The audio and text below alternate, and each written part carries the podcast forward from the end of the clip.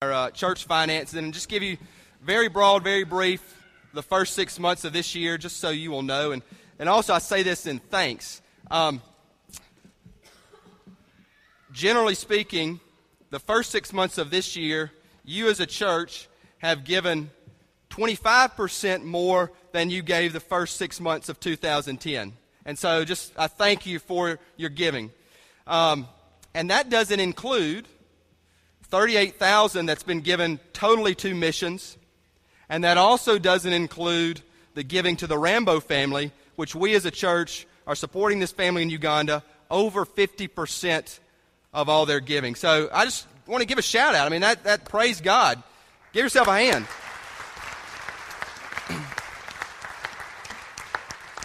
now, that being said, our church has also grown. Uh, we've grown in missions, we've grown in staff, and so, as your giving has grown, our budget and our giving continues to grow. So, I thank you for what you're giving, and I just encourage you to continue giving. Um, you know, we have detailed records. If any, anybody wants to know that, you know, come to me, and we have some of our budget uh, out front. But uh, I wanted to give you a six month update, and I also wanted to thank you for everything that you give to the life of this church and to the kingdom of God. Amen. All right, we talked about celebrating God and worship, and we talked about being still. So, this is a celebration song. So, if you're so moved, you can clap, you can stand up, you can do whatever you want to. Amen. Thank you all. And uh, man, our worship team, we're so blessed by them. And I do want to put in uh, this plug. Uh, obviously, Chris is not up here, but uh, he is uh, he's out at the Ignite camp that many of y'all have uh, heard about. He's been out there all weekend. I know several of us from our church have uh, been out there either as counselors or speaking, and uh, you know it's for these kids, and y'all continue to pray for them because uh, today's the final day, and I know that several of them will uh, are being led to Christ probably as we speak, and uh, just be praying for Chris and Ignite and that whole ministry, and um, so just keep them in your prayers today. Let's uh, before we get into the message, let's go to God in a word of prayer together. Heavenly Father, I I thank you that we can all be here together, your church, the family of Jesus. Dear Lord, I, I know that as people come in our doors, people come in today, uh, we carry stuff. Um, we deal with stuff. We have things on our mind, and it's not just where we're going to eat Sunday lunch. There are things that are going on, uh, struggles, challenges, emotionally, physically. Uh, dear Lord, my prayer as it is each and every Sunday, that we can just, just shut that out. And we could shut anything that is not of you that's trying to infiltrate our minds or our spirits to block out what you're wanting to, us to hear. And that we would, uh, we would hear your word, we would hear the voice of your Holy Spirit, and that we would respond. In Jesus' name, amen. I want to open today and uh, ask y'all a question. You don't have to answer it out loud or anything, but what do you think of when I say alternative community? Just a minute. What do you think of when you say alternative community? Uh, for me, well, let me say this. Have any of y'all ever been to Copenhagen, Denmark? Maybe been to Copenhagen, Denmark? Beautiful city. Um, but there is a uh, realm in that city, and it's called Christiania. I think that's how they pronounce it. Well, there's nothing Christian about Christiania because it's, um, it's pretty much a commune that they have their own set of laws. Um, apparently, a lot of legal drug use goes on there. Uh, obviously, you know, I mean, I have to tell you this. You know, Northern Europe, socialist, and so I got some pretty lax laws. But uh, when I visited there, I never went to Christiania, but I, I was very intrigued that this is a, a just a uh, self-assertive commune of people who've decided to live and form their own laws, and somehow it's regulated by the state. I didn't really know that, but it is an alternative community.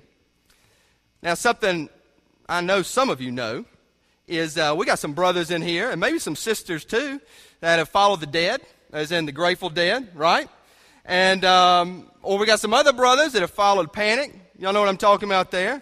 And uh, now this is nothing like disparaging or negative because I got some great friends and got some folks I love here that have uh, been part of that community. But you know when I hear stories about uh, following you know, bands like that. I mean, it sounds like an alternative community. They got, you know, you know, they make their own food, sell their own food. You know, there's a certain language that uh, in, in, terms of the songs, of the people.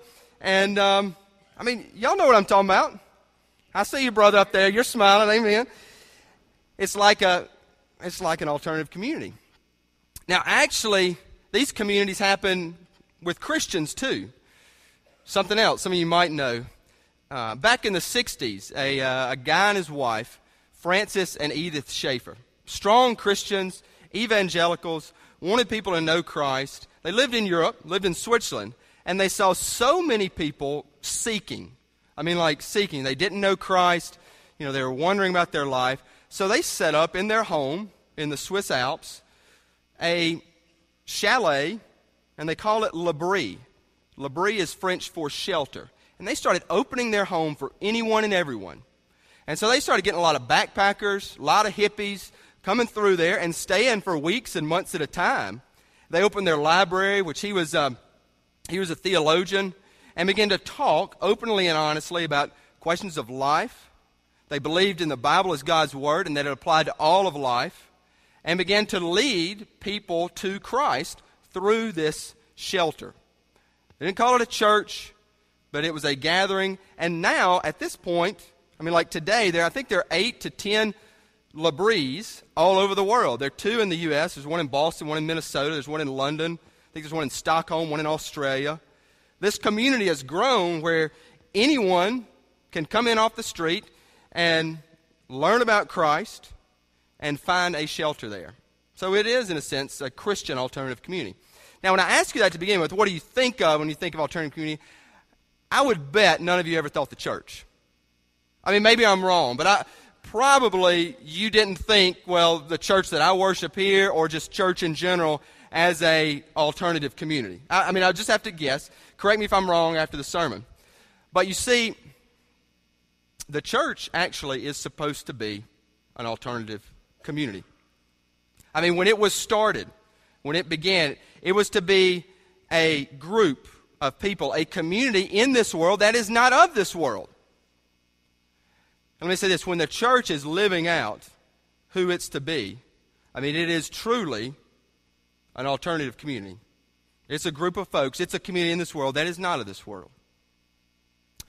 Today I'm closing a series that, uh, that I've called Alternate Reality, as in life by the Holy Spirit. Last week we talked about how that life affects our relationships personally, family, marriage. Today I'm talking about how it affects us as a church, as a group, as a body. And I really just want to show two simple things. I want to show you what an alternative community looks like in Scripture, and then I want to show you how to be one. And as I say that, we're going to go like really deep in Scripture with a couple verses, but not like deep over your head. It's really simple, but we're going to get into this. So, what is an alternative community? If you have your Bible, look at Galatians chapter 5. Galatians chapter 5. And I'm going to start with verse 16, and I'm going to take you through verse 16 through verse 26, but I'm going to hit a couple verses at a, at a time. What does an alternative community looks like? Well, first and foremost, as you're finding Galatians, it begins with the Holy Spirit. There's nothing we can like do to make ourselves what the church is supposed to be. We can't work hard enough. We can say, hey, as long as we set up really well, or as long as we like do powerful worship, or as long as the preaching's really good, as long as the family, and we can work hard, but that doesn't make us what the church is supposed to be. It's only the Holy Spirit. And here's the other thing the Holy Spirit, now He is here with us, but it starts in the life of each individual person. Starts in each of your lives. Starts in my life. So to become a church as a church was meant to be, to become an alternate community, it starts with you. You as God's people. So looky here. Verse 16, Paul writes, But I say, walk by the Spirit, and you will not carry out the desire of the flesh. For the flesh sets its desire against the Spirit, and the Spirit against the flesh. For these are in opposition to one another, so that you may not do the things that you please. But if you are led by the Spirit, you are not under the law. Stop there for a minute. Here's what you really have to get. And I know, guys, you probably think this is hokey pokey. You probably think this is kooky, but spiritual warfare happens in an individual's life. Okay? In each of your lives, and I'm not trying to scare you because really there's nothing to be afraid about, but in each of your lives, there is a war going on. It says it right clearly in Scripture. One side is the flesh, and when I say the flesh, I mean it's easy to think sex, and obviously that's one of the big ones, but not just sex, anything fleshly, pride, anger. And there's the spirit. And in each of us, there is a battle going on life of the flesh versus life of the spirit. And I know you've probably seen cartoons. I remember these growing up. I think it's Bugs Bunny. But you know, you had a little angel, a little devil on each side of your, you know, your shoulder. And it's really like that. Some of y'all know. I mean, it's really like that. Angels saying one thing, devil saying one thing, and you can give this way or go that way. But there is a conflict, there is a war going on. And Paul says it clearly. They are in opposition to one another. The flesh sets its desire against the spirit, and the spirit against the flesh, so that you may not do the things you do. Here's the thing you want to do what's right, but there's something else that's pulling you the other way, and you don't do the things that you know you should, or you don't do the, do the things that are right. Because there's this thing, and it's just like it's pulling you. It's this, it's this sin. It's this, it's this life of the flesh. And we got to battle that. I mean, one of the biggest needs of the church is we need to be together. We can't fight that fight on our own. We can't live a life of the Spirit on our own. So, the first thing, I mean, in just becoming who the church is, you have to realize that there's something going on in each of us. There's a conflict, there's a war, life of the flesh versus life of the spirit. Angel, devil, and again, I know you think it's hokey pokey, but I've I've heard some of the most brilliant minds, and it's not like headier stuff from like Oxford, Oxford, England. And I, I mean, hey, I, I love Ole Miss, but Oxford, England is a better school And you know. Anyway, that may I don't know if the the rebel lightning strikes me down there or anything, but people from like there and Cambridge, they have talked about this as real deal stuff, spiritual warfare. Okay? What you got to understand is that this battle is going on. Now, Paul then goes on and he clarifies more. What are the deeds of the flesh? Look at this, verse 19. It says, Deeds of the flesh are evident, which are immorality, impurity, sensuality, idolatry, sorcery, enmity, strife, jealousy, outbursts of anger, disputes, dissensions, factions, envying drunkenness, carousing. He's going off. Things like these, of which I forewarn you, just as I have forewarned you, that those who practice such things will not inherit the kingdom of God. What does that look like in the church? I mean, like, you know, here and now, today. What does that look like? Immorality, impurity. Paul starts there. He goes on, that is sensuality sins of the flesh sexually, idolatry. Actually, in this time, in some places, in some churches, they made it legal to worship idols. I mean, is that not crazy? People are like worshiping statues, idols. It's not that crazy. We worship idols today. Media, academia, money, power, pretty big idols. Says sorcery. Actually, that's literally translated pretty much staying high on drugs. I mean, just to be really real. So it's stoned all the time. Enmity, strife, just to make it like clear, you know. Enmity, strife, jealousy, outbursts of anger, disputes, dissensions, dissensions in the church, factions. Paul's talking about people that like want power in the church. So what does it look like today? Life of the flesh, there's envy, there's anger, there are people who have power in the world and they come in the church and say, hey, nobody ain't telling me what to do. I'm going to have power here just like I have power out there. Factions, dissensions. And so, what you have in a lot of churches, and being real, is not no alternative community for Christ.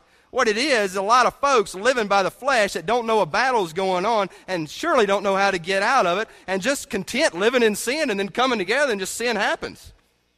I mean, being real. And that can happen in any and every church. But then Paul goes on.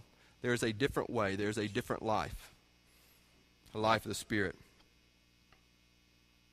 It says, The fruit of the Spirit is love, joy, peace, patience, kindness, goodness, faithfulness, gentleness, self control. Against such things there is no law. Now, those who belong to Christ Jesus have crucified the flesh with its passions and desires. If we live by the Spirit, let us also walk by the Spirit. Let us not become boastful, challenging one another. Before I get into that, that last verse that I read, verse 21, it says, People who practice the things of the flesh, it says, they will not inherit the kingdom of God. Say it again. You will not inherit the kingdom of God if you live in the flesh. But Paul said there's a different way a life of the Spirit. And this, these great things. I mean, it's a, it's a better life love, joy, peace, patience, kindness, faithfulness, gentleness, self control. And he says, against these things there is no law. There's no law against this. He says, Those who belong to Jesus have crucified the flesh with its passions. How do you begin a life by the Spirit? You have to understand that not only is there a war going on inside you, because that war, you basically become split. I mean, it's like there's two people. I know this, like, honestly, personally, the more I grow, grow in Christ, the more I've seen the rest of my life.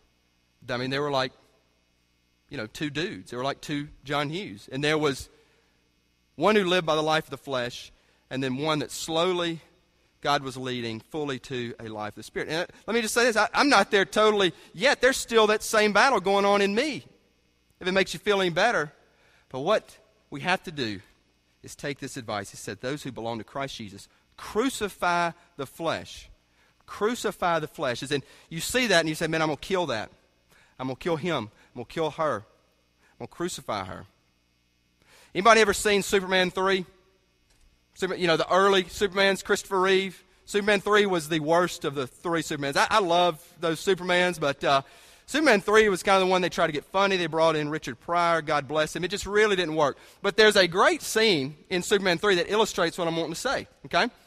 And if you've seen it, Superman drinks some potion or he, he does something where he like becomes bad Superman. And uh, so he uses his powers in really bad ways. But then there's this scene, a climactic scene, and it's in a junkyard. And it's like the good Superman pops out of the bad Superman, and they're, you know, facing each other off. And all of a sudden they start fighting, and the good Superman kills the bad Superman.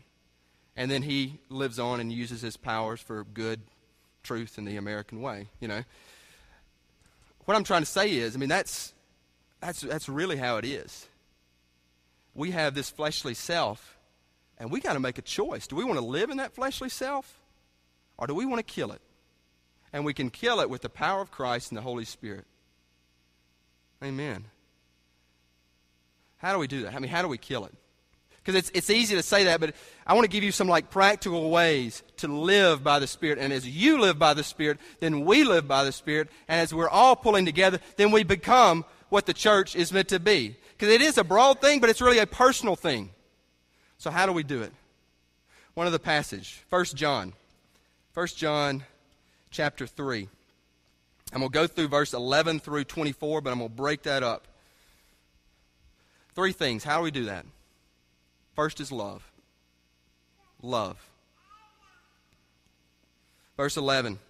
John writes, For this is the message which you have heard from the beginning, that we should love one another, not as Cain, who was of the evil one and slew his brother. And for what reason did he slay him? Because his deeds were evil, and his brothers were righteous. Do not be surprised, brothers, if the world hates you. We know that we have passed out of death into life because we love the brothers. He Who does not love abides in death. Everyone who hates his brother is a murderer, and you know that no murderer has eternal life abiding in him. We know love by this, that he laid down his life for us, and we ought to lay down our life for the brothers. But whoever has the world's good and sees his brother in need and closes his heart against him, how does the love of God abide in him? Little children, let us not love with word or with tongue, but in deed and truth. I'm going to stop there. This says some really powerful things.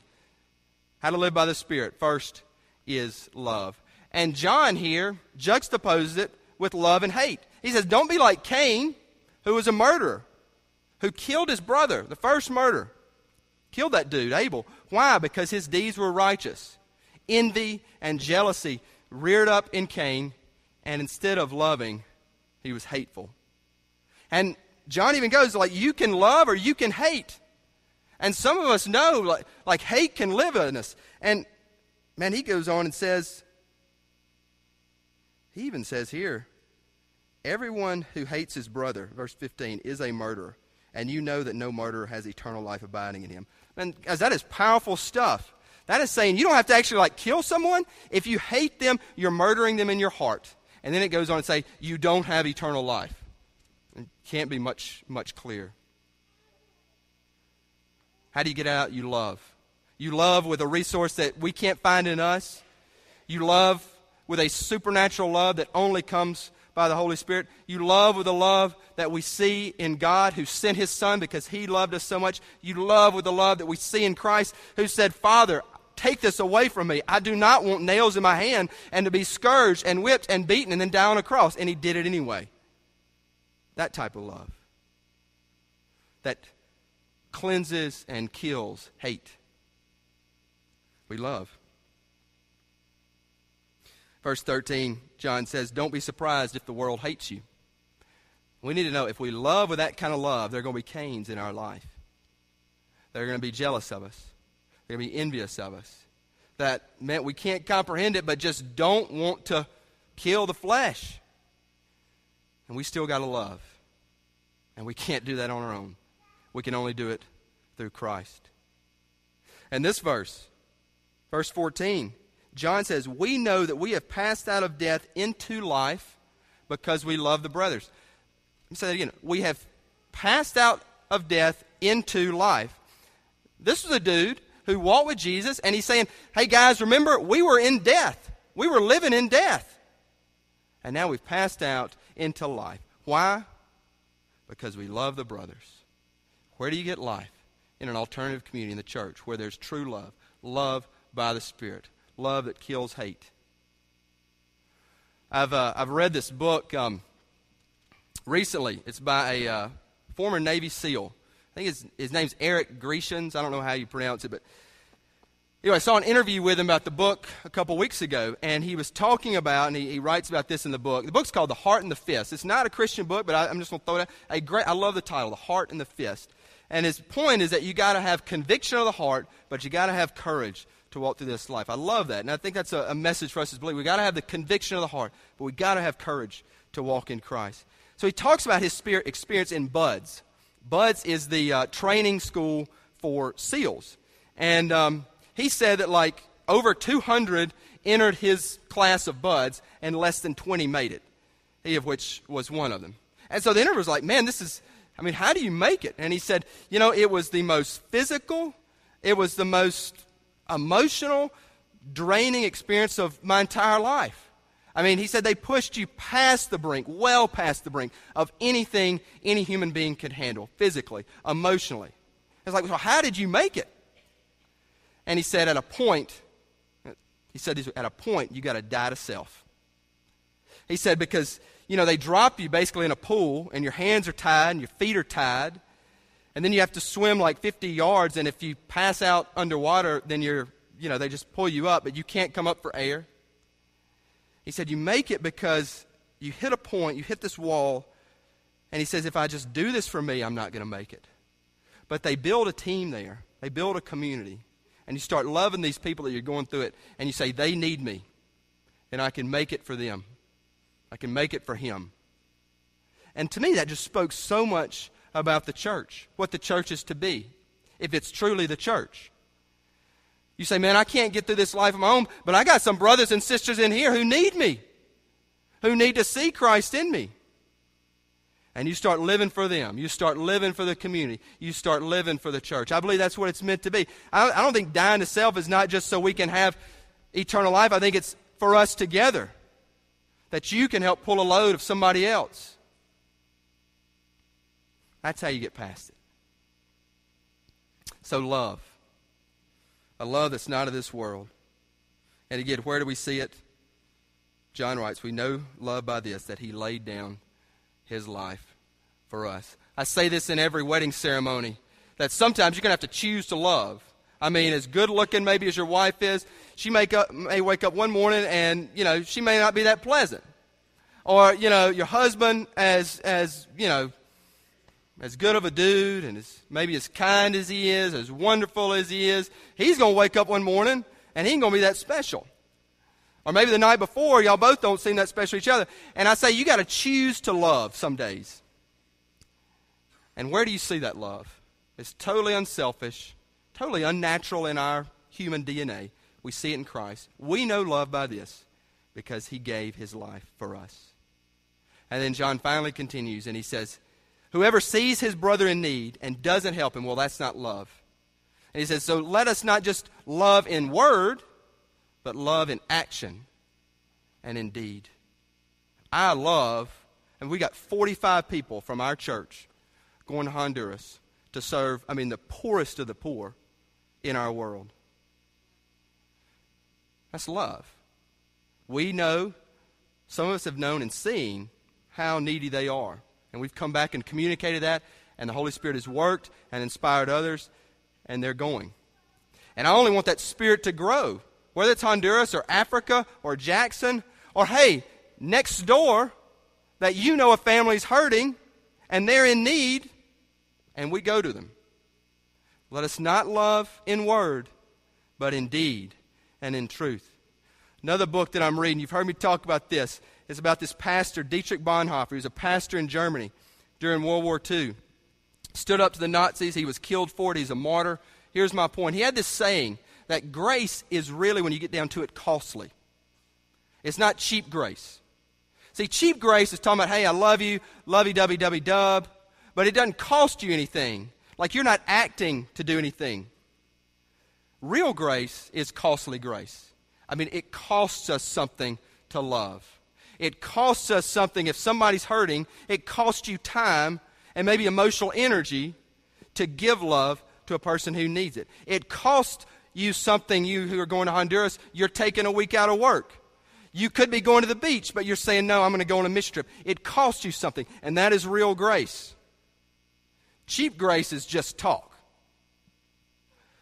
Real grace is costly, you know why? Because it costs God something. It cost him his son. Lynn and I talk about this, and we'll be honest, we can't do this.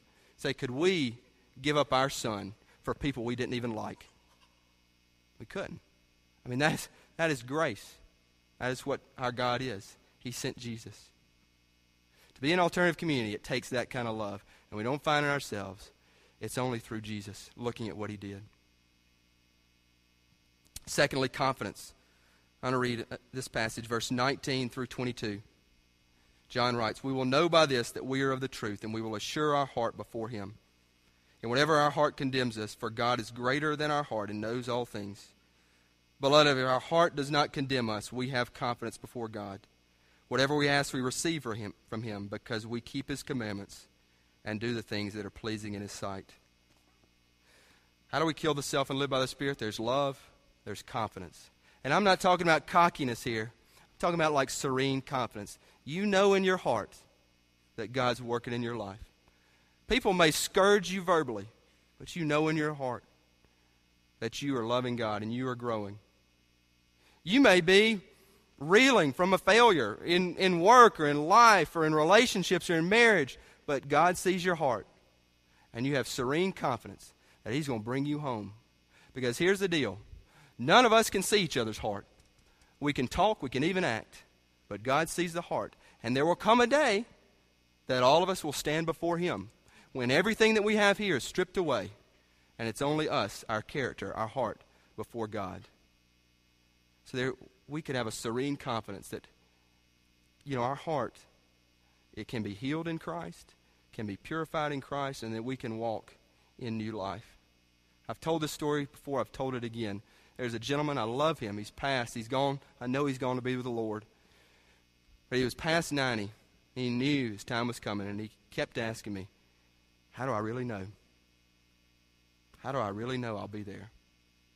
I don't want any of you to go through that. And I think it's easy with the way this life is and the way culture infiltrates us. And we can, you know, come to church and everything, but when we get down to it, and when we can see death, how do we really know that we'll be in heaven? Scripture tells us so.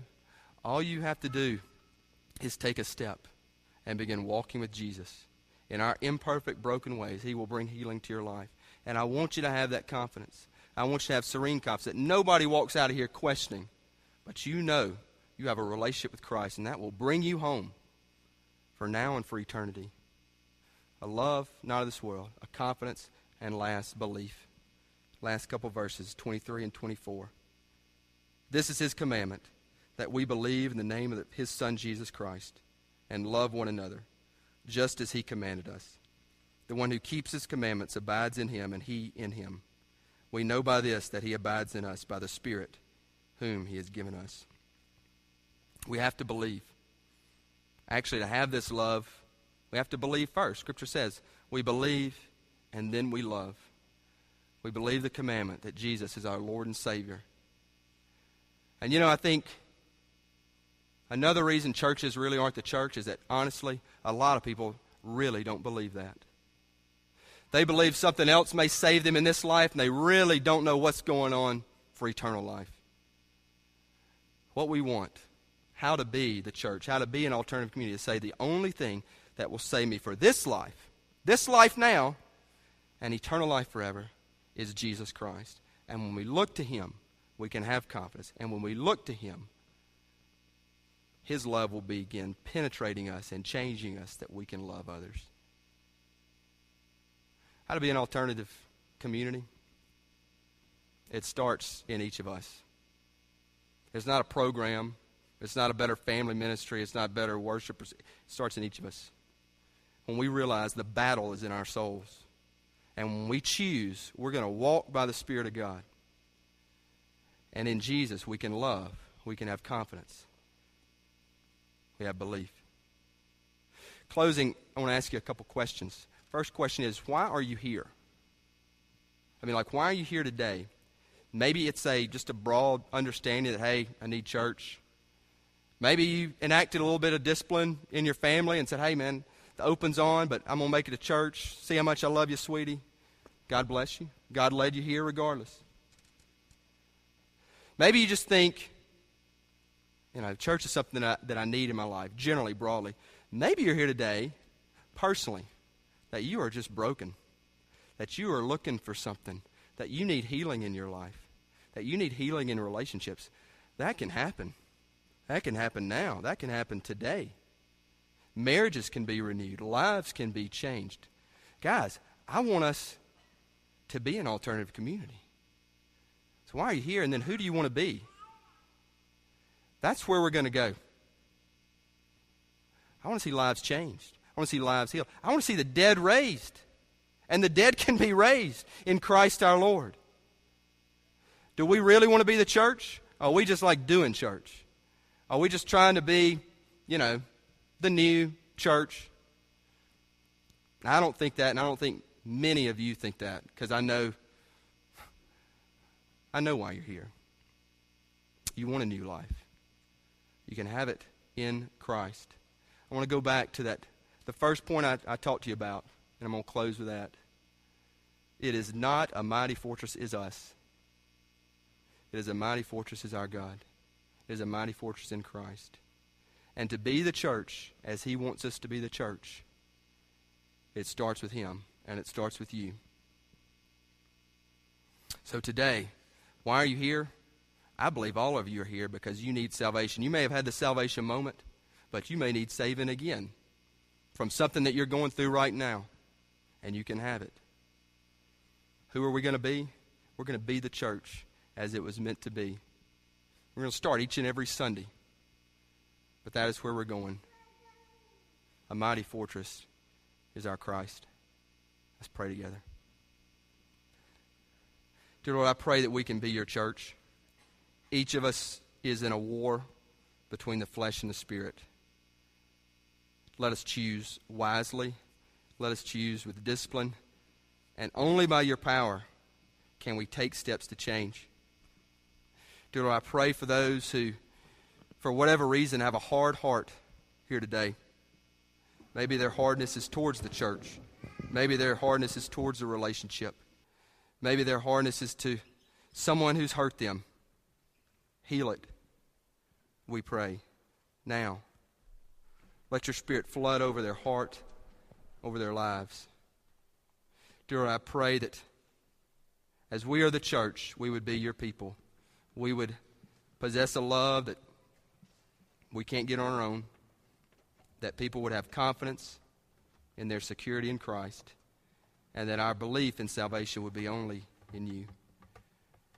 Dear, I pray people would have it. Pray that we would be a different community, an alternate community, and that is your church. In Jesus' name, amen. As our worship team closes us, as always, the altars are open. I open them not just for salvation in the sense of do you want to know Jesus, but I, I open them, and I do this each Sunday for healing. If you need to be healed, come to the throne of grace, come to the Lord's altar. Come and meet Jesus, and He will give you the healing that you need. Would you please stand?